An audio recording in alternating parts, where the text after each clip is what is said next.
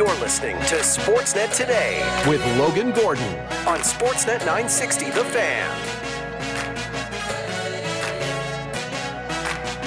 Puck comes loose in center, and the final few seconds will come off the clock here in Scotiabank Saddledome in Calgary as the Oilers win what was a hard-fought Battle of Alberta.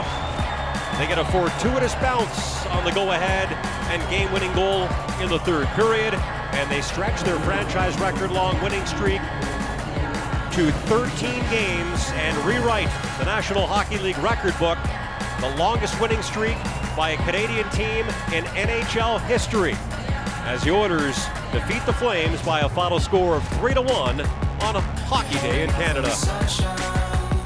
Back and forth they go after a four-game winning streak, including a three two win over Arizona to kick off this six-game homestand for the Calgary Flames. They've now lost back-to-back games and set up a massive game with the Saint Louis Blues Tuesday night at the Scotiabank Saddledome. Welcome into another edition of Sportsnet Today. It's Logan Gordon along with you. We're coming to you live from the Doug Lacey's Basement Systems downtown studios. For our friends at Doug Lacey's Basement Systems, crack foundation, bowling foundation, walls. They have a simple permanent solution to stabilize your foundation. Contact Basement Systems. They're all things basement-y. Visit d l basement systems dot com. We got a lot to dive into with the Calgary Flames. Another loss in the Battle of Alberta. Some off-the-ice news. Some good news in practice on Monday. We'll look ahead to a massive game against the Saint Louis Blues coming up on Tuesday. That's game four of six on this homestand for the Calgary Flames. Also on the program, of course, we'll check in with Emily Sadler, as we always do on a Monday. Chat all things N F L with Sportsnet dot c a's own. Uh, A F C and N F C championships are set after a fun divisional round of playoffs Saturday and Sunday. And we'll also go around the N H L with Scott Laughlin from SiriusXM N H L Network Radio in Hour two. So stick around. We got a busy show for you on this Monday. Quick reminder, fan feedback line always open to you at nine six zero nine six zero. Feel free to shoot us a text on this Monday. Would love to hear from you. My outstanding producers on the program this afternoon are Cam and Azam. Let's start things off with the Calgary Flames. Back at practice on Monday, as you heard from Derek in the intro, a hard-fought three one loss to the Edmonton Oilers on Saturday night to close off another edition of Hockey Day in Canada. And for the Flames, back-to-back losses now to Canadian opponents. The Leafs came in with a four three victory on Thursday. Oilers dropped them on Saturday. And a lot of the work done on that four-game winning streak pushed back now for the Calgary Flames, who have three games left on this homestand and a big matchup with the Saint Louis Blues coming up on Tuesday, who trail the Calgary Flames by just one point in the race for a Western Conference wildcard spot. Saint Louis also holds two games in hand with Calgary, who has slid four points behind the Nashville Predators for that final wildcard spot thanks to back-to-back losses. Uh, we have a ton to talk about with the Calgary Flames. Uh, of course, that loss Saturday, a tough one for the team. Dan Vladar was outstanding. Managed to shut down Leon Draisaitl and Connor McDavid, but still not enough for this Flames group to come out with the victory. We had an Adam Klapka debut. Matt Coronado was back in the lineup. That was great to see. Dennis Gilbert was out there as well. So lots of, of good things, but again, back-to-back losses, and we talked about this a lot last week, was it can't be one step forward, two steps back, or one game here, two games there. It's just, it's going to be too much for this Calgary Flames team to overcome all the other teams around them when the winning streaks go from four in a row to two in a row losing. And you can snap the streak on Tuesday. We got to get back to those winning ways, and you got to try to make up that ground because it changes so quickly on a night-to-night basis in the N H L that even just a, a two-game losing streak at home, like I said, now puts them on this Monday four points back of Nashville. And the Edmonton Oilers continue to climb. The Arizona Coyotes are tied with you in points. The Kraken and the Blues are right on your heels. Minnesota has won two in a row and are now just two points back of the Calgary Flames as well. There's a lot of teams in this Western Conference fighting for that wild card spot. You got to keep as much momentum going forward if you're the Calgary Flames as you possibly can. And perhaps good news on the horizon. Not that Dan Vladar was bad by any uh, means on Saturday, but Jacob Markstrom was back with the club for a full practice on Monday. Part of a lot of storylines we have to dive into on this Monday. Um, quickly did want to give credit to Adam Klapka. It was not a lengthy debut for him. We didn't see a ton of ice time in his first N H L game, but I thought made himself noticeable, was physical, as you would expect. Had a couple of opportunities in the game, finished the night with uh, just six oh six of ice time. We'll see what it means for him going forward, um, whether he'll see some more game action with the Calgary Flames. That fourth line didn't play much either. If you're if you're curious, A J. Greer was at six thirteen, Ruzichka was at six oh three, so it wasn't, wasn't just Klapka that didn't see a lot. The Flames shortened their bench as the third period went on to try to create some offense. They obviously weren't able to, and the Oilers walked out with a three one victory. Monday at the Scotiabank Saddledome, let's, uh, let's talk about uh, what happened Sunday before we get into practice on Monday. Uh, the Flames did uh, announce that Dylan Dubé uh, has stepped away from the team uh, for an indefinite time period. Uh, for mental health reasons, so obviously not at practice on Monday. Um, the team did release a statement that I will read to you. Uh, quote, Dylan Dubé has been granted an indefinite leave of absence from the team while he attends to mental health, to his mental health, excuse me. Dylan is under the care of health professionals, and we request that Dylan's privacy is respected during this period. It's unfortunate for a number of reasons. First things first, I hope Dylan's okay. Um, mental health isn't anything to be taken lightly.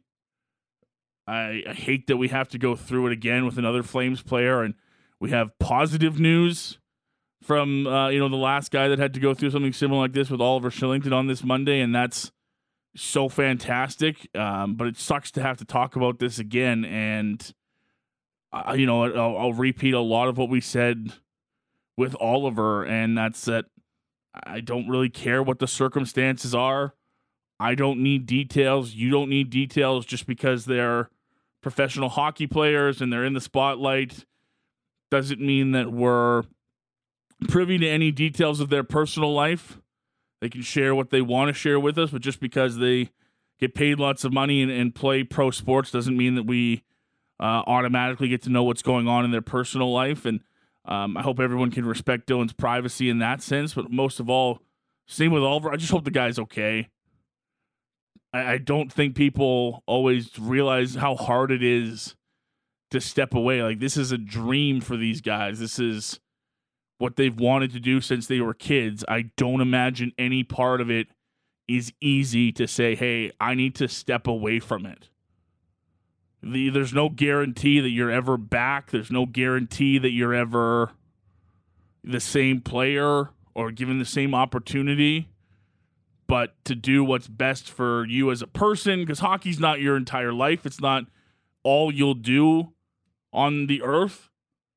Uh, it's important to make sure that that's handled, and I, I hope we see a, a similar success story like we're seeing with Oliver Kylington with Dylan Dubé. Um, again, there's no timeline on this thing. There won't be daily questions about it. There won't be daily answers about it. Um, I know we're not going to poke and prod Dylan or the team for any answers. I just hope the guy's okay. Um, I know it's been a tough season for him on the ice, and uh, a lot of people have looked at that and um, been frustrated with it. But at the same time, you know, what Dylan it does as a person and does away from the ice is infinitely more important than any of that. So just wanted to get that uh, underway. I know that was big news over the weekend. Uh, so right now, Dylan Dubé away from the team indefinitely, and we wish him uh, the absolute best. Now, the other side of that coin is, as I mentioned, Oliver Kylington was back with the Calgary Flames today for his first full practice with the group at the Scotiabank Saddledome since May of twenty twenty-two. That's uh, incredible. Um, great news for Oliver after uh, conditioning stints on the uh, L T I R list with the Calgary Wranglers. Got into a couple of games with them. Was operating as the seventh defenseman at practice today. So, again, no timeline on this, but it's a positive step. It's one of many that we've talked about in this process for Oliver, and does mean that he is getting closer and closer to an N H L debut. Again, to put a timeline on it wouldn't be fair to Oliver. It wouldn't be fair to the process, so we're not going to do that. But I can definitely tell you that it means it's getting closer and closer for Oliver, and this is just another big step for him on his way to a potential N H L return. So that's really good news for Oliver Shillington and the Calgary Flames. And, of course, Jacob Markstrom uh, looks like he's going to be ready to return to the goal uh, Tuesday against the Saint Louis Blues, as he was a full participant at practice as well. Can also tell you Andrew Mangiapane had a maintenance day today, so did not participate at practice. Um, that's per head coach Ryan Huska. So your lines uh, pretty much all the same, except A J. Greer moved up to that spot where Mangiapane is with Backlund and Coleman. Uh, they had Nick DeSimone operating as a forward on the fourth line with Ruzichka and Klapka. Gilbert was with Oesterle, and again, Oliver Shillington operating uh, at practice as the extra defenseman. So we won't put a timeline on uh, whether or not we'll see him this week or anytime soon, but we will hear from him in a couple of moments as we get you the latest from the Flames locker room on this practice day, and that's uh, where we'll start. Uh, today we'll go to head coach Ryan Huska. A lot to get to with Ryan here. Uh, two-game losing streak for the Flames. The unfortunate news with Dylan Dubé. The good news with Oliver Shillington.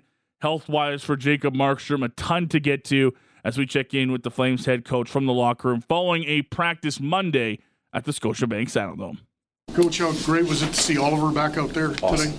Yeah, it was really nice to see him. I mean, he's been floating around our room off and on for a bit, and then we lost him when he went with the Wranglers, but um, it's nice to see him in a different place than, than when he first came back. So we're really happy for him, and we were excited that he was able to join us today. What can that do for a group when they see or you see a guy that, that's gone through a lot and comes yeah. back, like the energy jolt that might, that might be provided there? Yeah, I, I think you hit it there with that. Like, you know, they're all with him and they all support him all the way through. Um, he's good friends with a lot of guys on our team. So, you know, it hits home when someone goes through some tough times like that. So having him back and uh, all the guys seeing all the stuff that he's gone through to get himself in a position where he's getting closer to playing, um, they're they're happy for him, and it does bring some energy to our room for sure.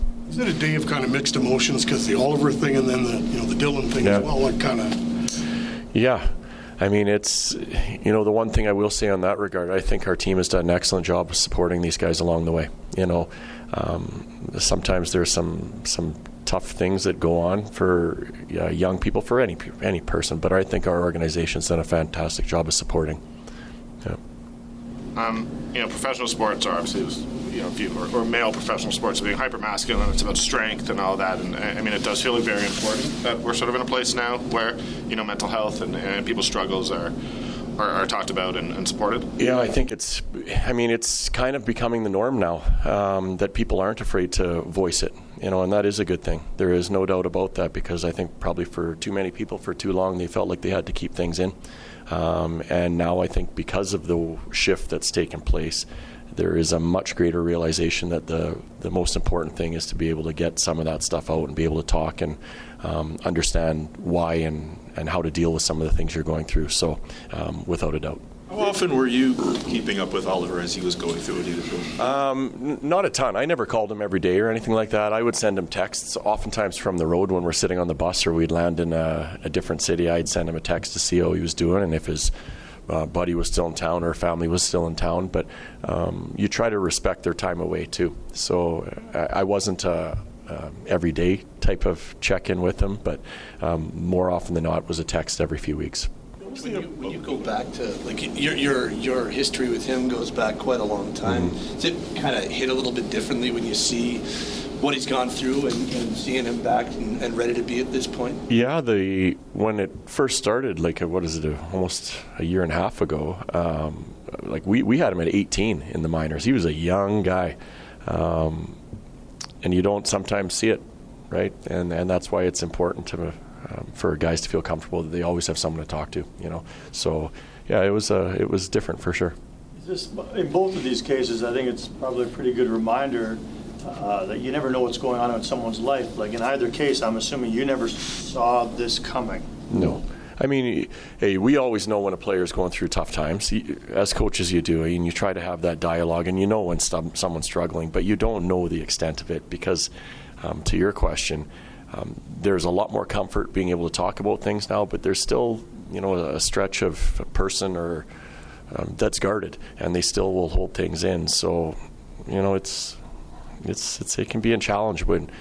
You want to do your best to make sure the players know that they come in anytime and, and voice something to you, and it's going to stay in your coach's office with that person. But um, it's still, you're still working to get there, right? They're still guarded at times. Ryan, have you noticed a shift in your time in the league or for conversations about mental health now compared to when you first started? Yeah, there was no, I mean, now guys will tell you, hey, I'm struggling right now, or I'm, I'm in a bit of a rut, I'm not playing well, and um, there's all sorts of different things, whereas before it was never the case. More of it was just, hey, you're not playing well, you need to fix your game, and that's pretty much the extent of conversations, but they've changed pretty significantly over the last little while.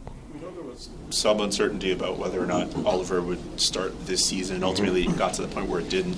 I guess I'm more just curious, like, what was the approach with handling Oliver as he was going through what he was going through, and he himself was still trying to figure out if, if he was ready, specifically at that point at the beginning of this season when we saw him in the promo shoots for the team, but ultimately he wasn't ready for camp. Yeah, and that's, he felt as he was coming back this year that, hey, I, I feel like I'm at that place, but when he got back here, he realized that he wasn't. So then it was a plan that was set up again by our medical team, and they did a, a wonderful job of working with him and giving him what he needed at, at certain times. And then it comes a point where um, he's he's kind of ready to take that next step like we've seen all the way along here, and, and he's continued to progress. But I think a lot of it was the work our medical team did with him, um, from our trainers to our doctors and to the help that he's had back home from different people to get him to the point where um, he's fired up again, and it's nice to see.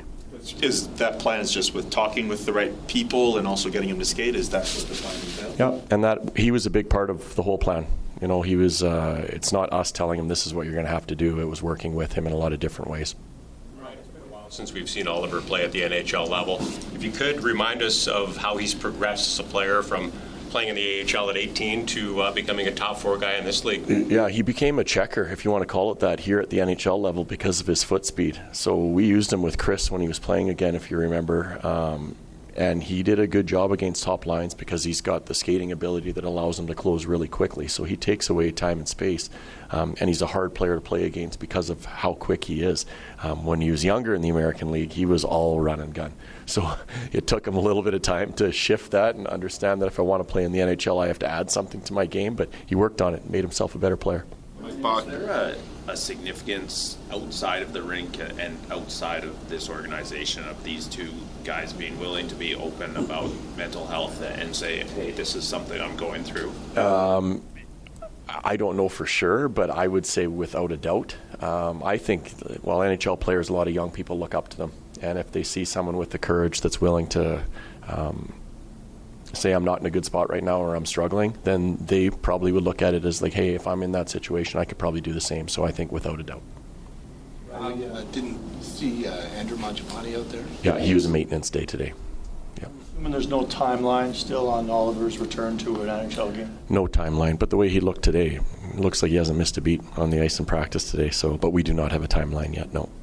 I always hear about ring rust, but he can still skate, that's for sure. And his conditioning, I used to laugh at Ricky, our strength guy. He uh, he, he was never worried about his conditioning because he's like, Oliver could do nothing for three, four weeks, two months, and he'd probably be on the top of our conditioning. He's natural, um, and that's why he skates the way he does. So he, um, Ricky was never worried about whether he'd be in shape at all.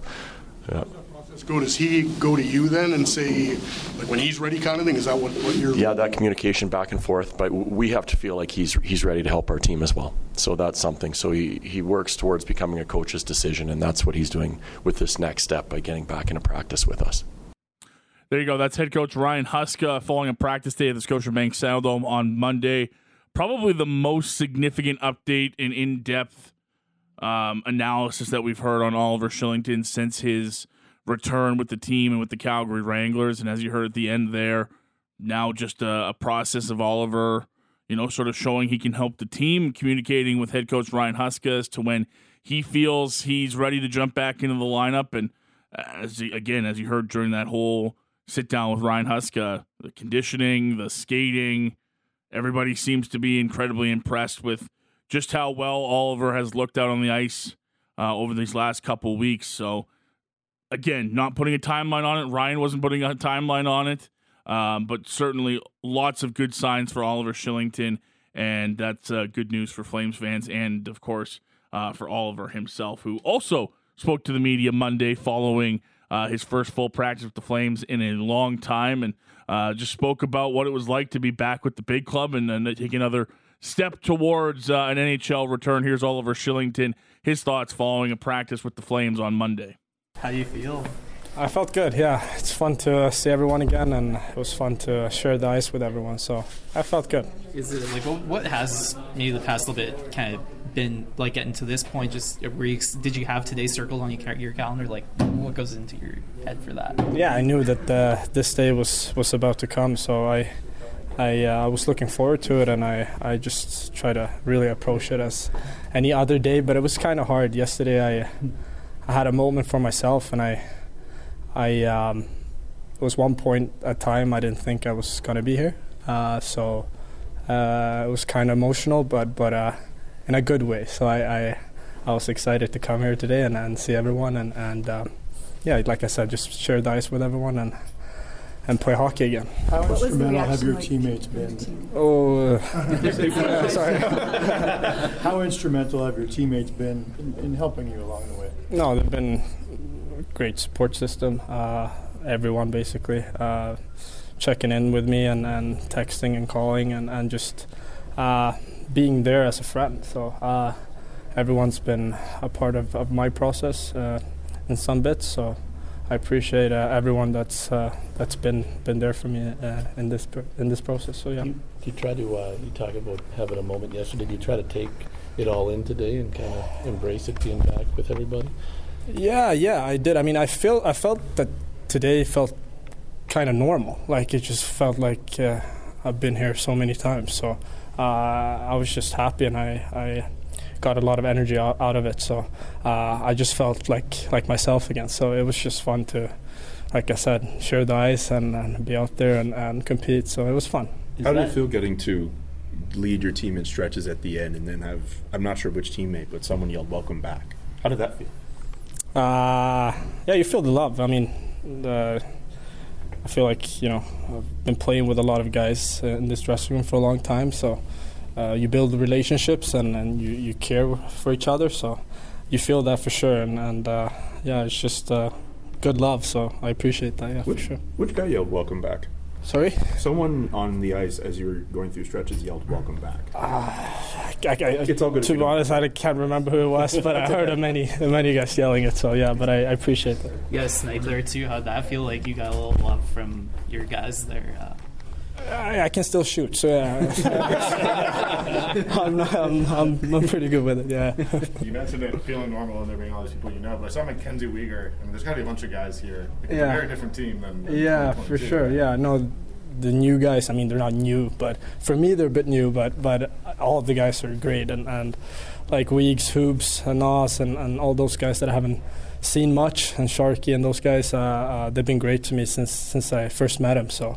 Uh, it's a great group of guys in this dressing room, and, and I'm just uh, happy to be part of it. So. Oh, there, uh, a lot of people saw the heart emoji on the announcement about Dylan yesterday. How how important is it for you to, to show support for him? No, it's very. I mean, uh, I've I've played with Dubes for a long time. I I know him pretty well, and I'm not sure what he's going through, but uh, I'm there for him, and and uh, when he's ready. Uh, And he wants to share. I uh, I, I know how it feels, so I, I'm there for him, and I, I think the whole organization supports him and his decision, and, and just wants to uh, just wants him to feel better and and, and take uh, those steps uh, to get back. So um, I just care for him. Is there, is there, is there a belief that uh, you know hockey could be your salvation, like a, a place where you can get away and just have fun and not think about other things? I mean, yeah. I mean, I mean, we're athletes, right? Sorry?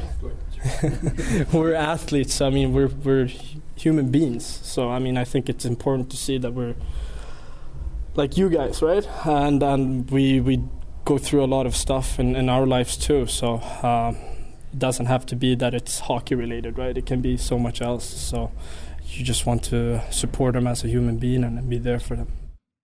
There you go. Flames defenseman Oliver Kylington after his first practice back with the team uh, in a long time. Really great to hear from him. Great to see uh, him feeling good about himself. Uh, mentioned it was a bit of an emotional return for him, even just getting back to practice with the big club, maybe something he didn't see coming. But uh, again, great to see. Great to hear from Oliver. Uh, we'll continue to hear from uh, more members of the Calgary Flames following practice today. Uh, a little bit later, we'll hear from the captain, Michael Backlund, Chris Tanev, and Jacob Markstrom coming up in a little bit. We'll take a break. We'll come back on the other side. We're going to switch our focus over to the N F L, where the A F C and N F C championship games are set for Sunday. We'll review what happened this weekend with Emily Sadler from Sportsnet dot C A. Our Monday regular joins us next on Sportsnet nine sixty, The Fan. And now here's Bass. We talked to Sean McDermott after his one for three performance last week. He said he has tremendous support in the building. If he has to make one for us, the game on the line, he will. forty-four yards, Bass. No, he doesn't make it. Wide right. Wow. The two most dreaded words in Buffalo have surfaced again. What an unbelievable stand. Kansas City really did stand up and make it very difficult on every three plays to make it. Buffalo just didn't have anything easy, no big plays. And to me, the pressure of that moment, it's just so intense, Jim. It's not over here right now, now got two but Kansas City is yep. definitely in a driver's seat. Oh, Buffalo. Tyler Bass misses it wide right, as you heard from Jim Nantz. And the Kansas City Chiefs are off to their sixth straight conference championship. It was a thriller to end off the divisional round in the N F L. Lots to get to with our next guest from Sportsnet dot C A, our Monday regular, chatting N F L with us on Sportsnet today. Very happy to welcome in Emily Sadler. Emily, happy Monday. How are you? Happy Monday. Uh, I'm like sweaty palms, nervous all over again, re-listening to that. I'm like, I know the outcome of that field goal, and yet here I am like, oh my gosh. Oh, and you know what? I was just, I'm listening oh. to it again there, and I didn't even hear when I was watching it live. I didn't even really recognize Jim Nantz going through, oh, the, the Buffalo team has so much faith in Tyler Bass, and the whole organization believes in him, and for these kind of moments, and then he, he kicks it right, and I'm like, oh, Jim, that's like the biggest kicker curse I've ever heard. I know. It was kind of like the football equivalent of, like, you know, shutout, uh, yes. shutout with a goaltender or something. Yeah, that was just, oh, my gosh, to relive that, just so much pain, and I say that not even as a member of Bills Mafia. I just, I feel for the fan base, but what a game. That was such a great game. It, there really is nowhere else to start. These two teams just play nothing but classics. Doesn't matter if it's an Arrowhead or an Orchard Park. Uh, these two teams just go toe-to-toe in the postseason. And we don't even really know what happens if he makes that kick. It's a tie game. Maybe Kansas City goes down and scores. Maybe we go to overtime. But the result has been the same every single time for Buffalo. And there's just something about the Kansas City Chiefs that make them very hard to beat at this time of the season, Emily.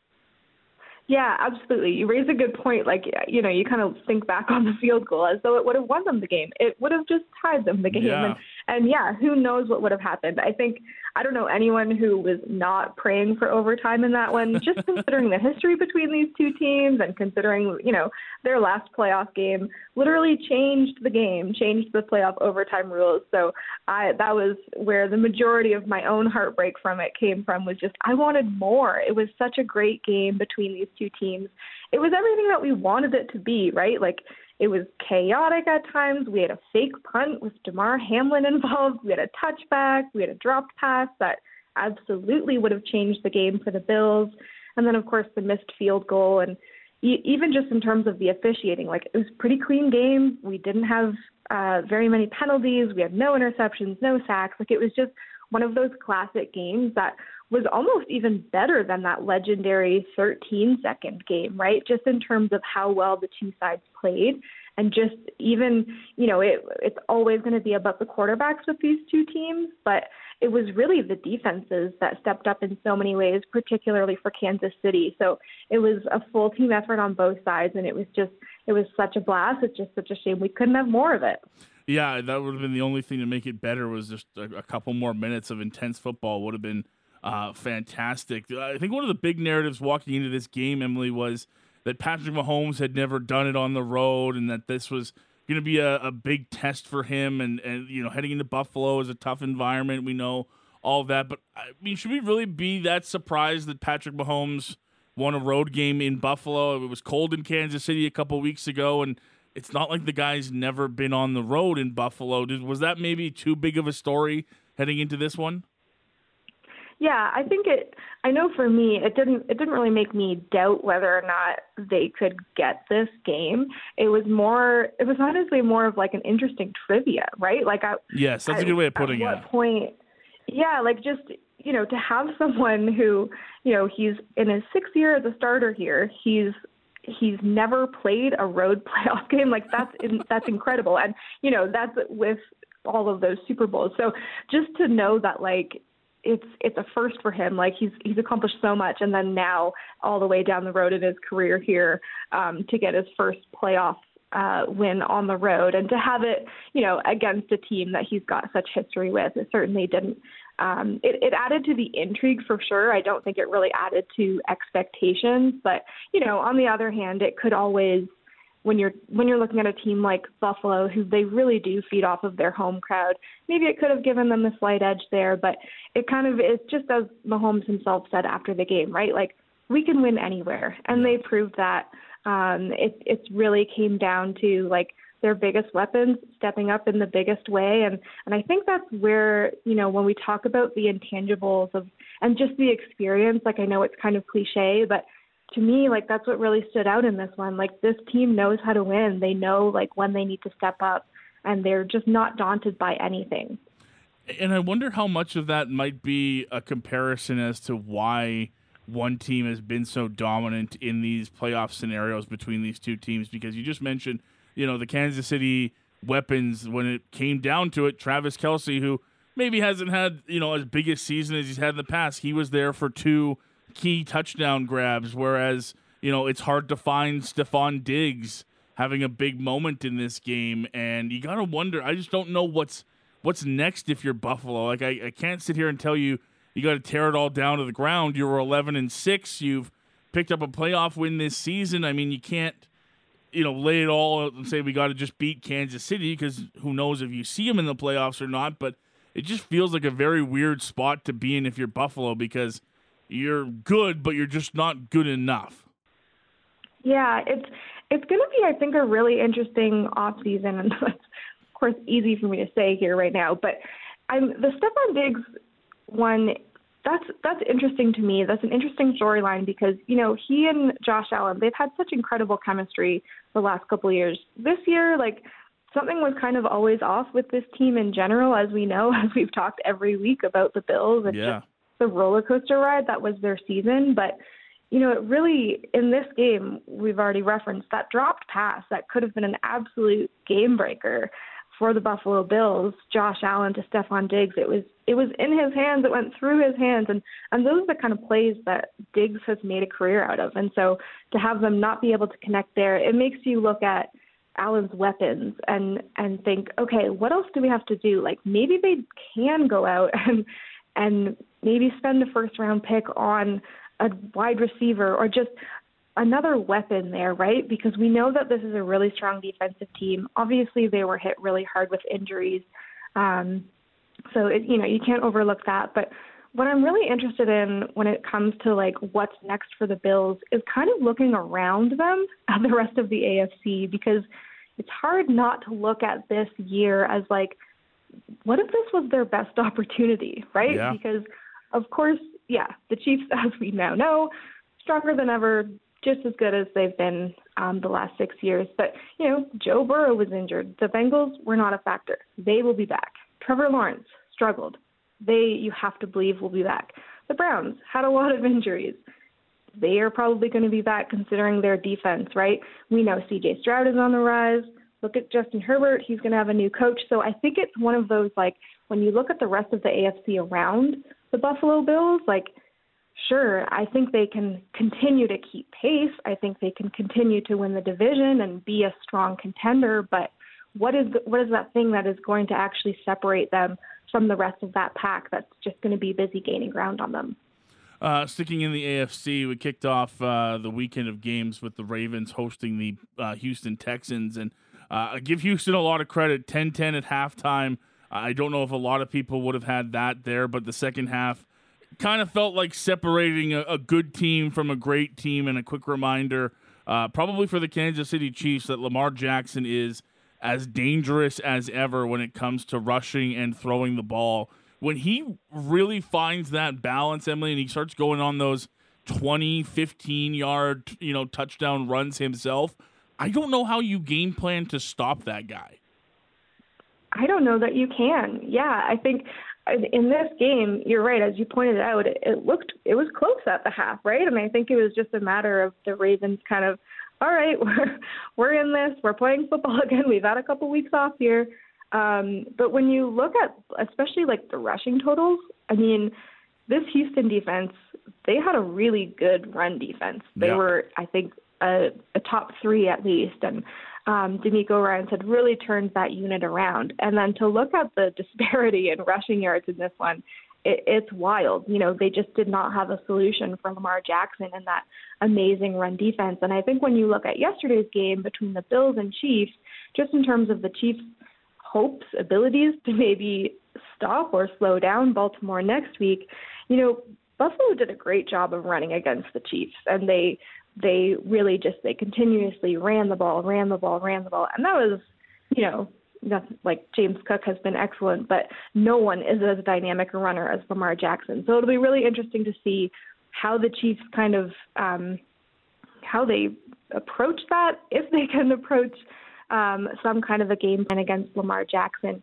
We know how strong this Chiefs defense has been, but it will just be a matter of, can anyone stop Jackson? He's just, when he decides that he's going to go for it, it's just so hard to stop him, and it's incredibly fun to watch. It really is. He is so scary when he has that confidence as a runner, and then you, you go all in to stop him, and he finds, you know, like Isaiah Likely on a touch. It's just, it's so hard to stop, and I'm very, very curious to see what Kansas City Uh, tries to draw up next weekend, because if it's like that, uh, good luck. I have no idea what exactly you do to stop that guy.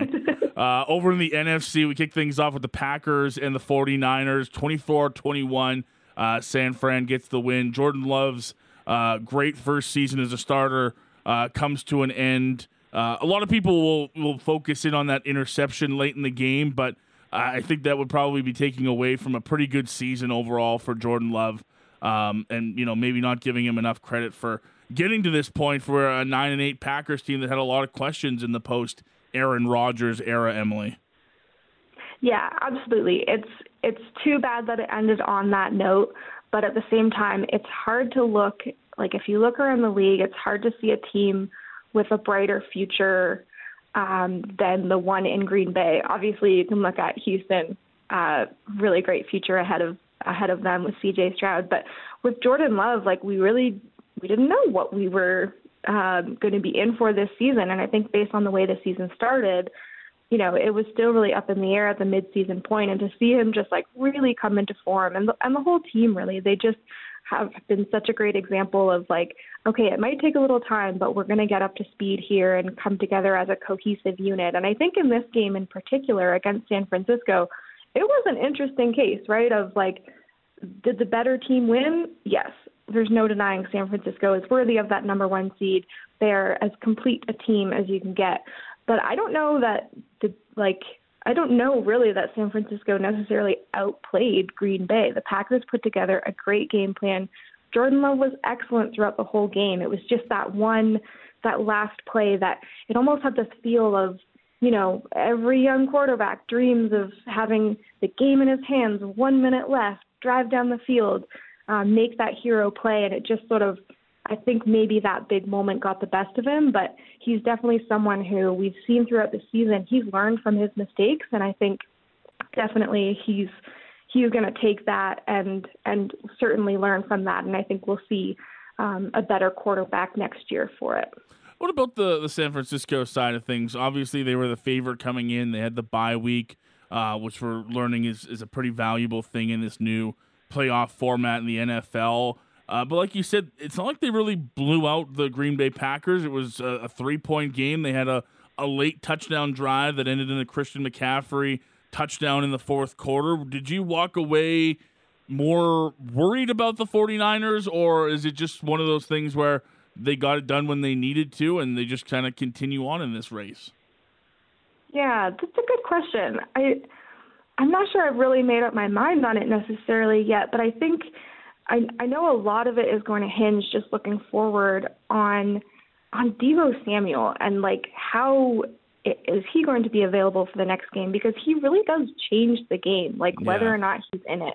And so I think that has a ton to do with this, just in terms of, you know, we have we know they have elite weapons at every position, but remove one of them and it really does change them. I think, though, in general, it does make me a little bit more optimistic, just in the way that, you know, they were in a position in that game against Green Bay where um, they were playing from behind.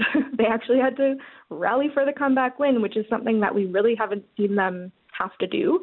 And so I think to see them kind of face a bit of that adversity, to see Brock Purdy, who, you know, I think he's always going to have doubters, right? Just in terms of kind of everything about him, the whole package, the Mister Irrelevant to just, you know, having Kyle Shanahan as your head coach.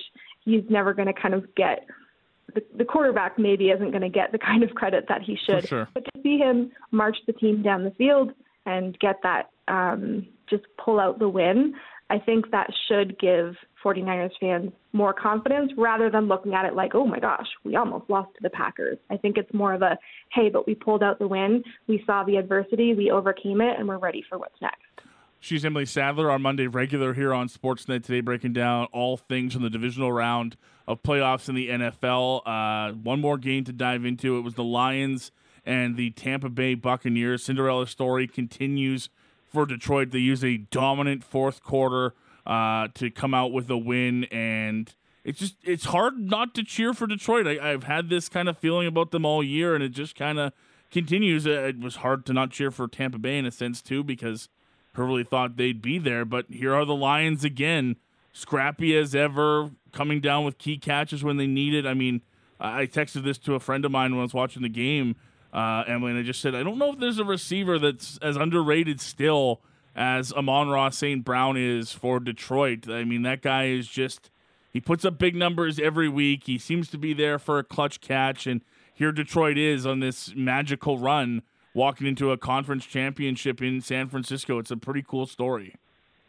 It's such a great story. And I have to say, like, as much as I'm, as much as I'm disappointed for Bills fans, I'm kind of relieved that we're like not in a position where we could potentially have a Lions-Bills Super Bowl. Because I, at the beginning of the weekend, I was just thinking, you know, looking ahead, being like, oh my gosh, what if we ended up with that? I'm not sure that the football world would survive, like those two yeah. fan bases, right? So I'm kind of relieved. So now I can just safely be kind of all in on this Lions Cinderella story. But yeah, I mean, they're an incredible story, and just what a what a great kind of rise, right? And I think at the beginning of the season, or really rather at the end of last season, how they finished that year on such a strong note, um, and then to go into this season with so many expectations and to not just live up to them, but really exceed them, I think. Um, and they've done so with just some really great weapons. And I think one of the players that obviously has stood out quite a bit, Jahmyr Gibbs, right? And he was one of those players that in the spring, in the draft, when they took him very early, there were some raised eyebrows. And it was a little bit of a, a question of like, okay, are you really going to take, you know, this guy who was maybe not even the highest rated running back in the draft, take him so early? But we saw why, right? And we've seen why in, in every game that he's in. And he really came up clutch with some, just like, he's such a dynamic runner. He really jumps off the screen. And they really, they, they are genuinely a fun team to watch.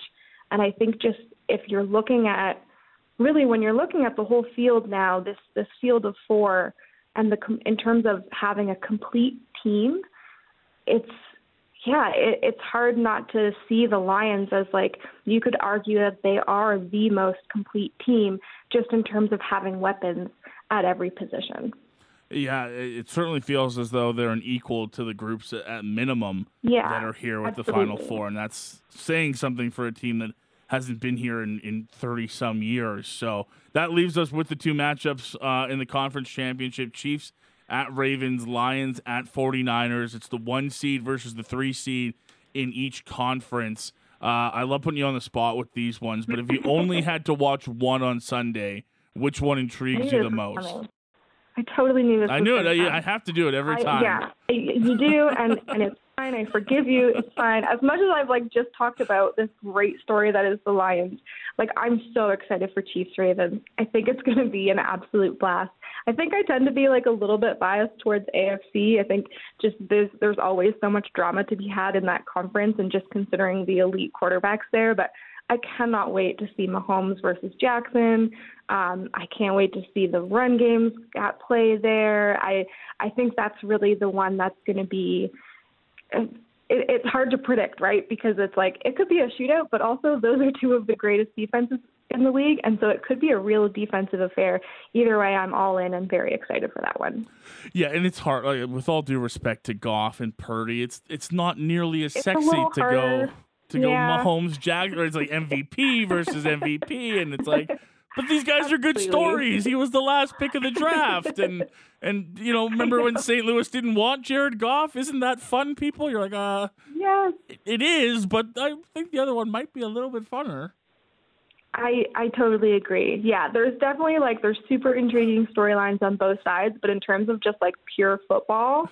Yeah. You have to go with anywhere, anywhere Mahomes is and anywhere Jackson is, I'm there. And when you put the two together, like, yeah, I'm all in. I can't wait for next week when we chat, and we'll uh, we'll somehow be talking about uh, the Lions 49ers as an all-time classic, and we will be somehow bored by the Chiefs and Ravens, and we'll both look uh, yeah, we'll both look really out. silly. Yeah, uh, Emily, always enjoy the chats. Have a great week, eh? All right, you too. Bye. Thank you. Emily Sadler joining us down the Atlas Pizza and Sports Bar guest hotline from Sportsnet dot C A. She joins us every Monday to chat N F L here on Sportsnet Today. We'll take a break, come back on the other side. We're going to kick off hour two going around the N H L with SiriusXM, N H L Network Radio's Scott Laughlin. There's a lot of stories going around uh, the N H L right now. Corey Perry is an Edmonton Oiler. Uh, they're on a thirteen-game winning streak. Patrick Waugh is the new head coach of the New York Islanders. We'll get Scott's thoughts on all of that and more when we come back for hour two. Keep it locked right here on Sportsnet nine sixty, The Fan.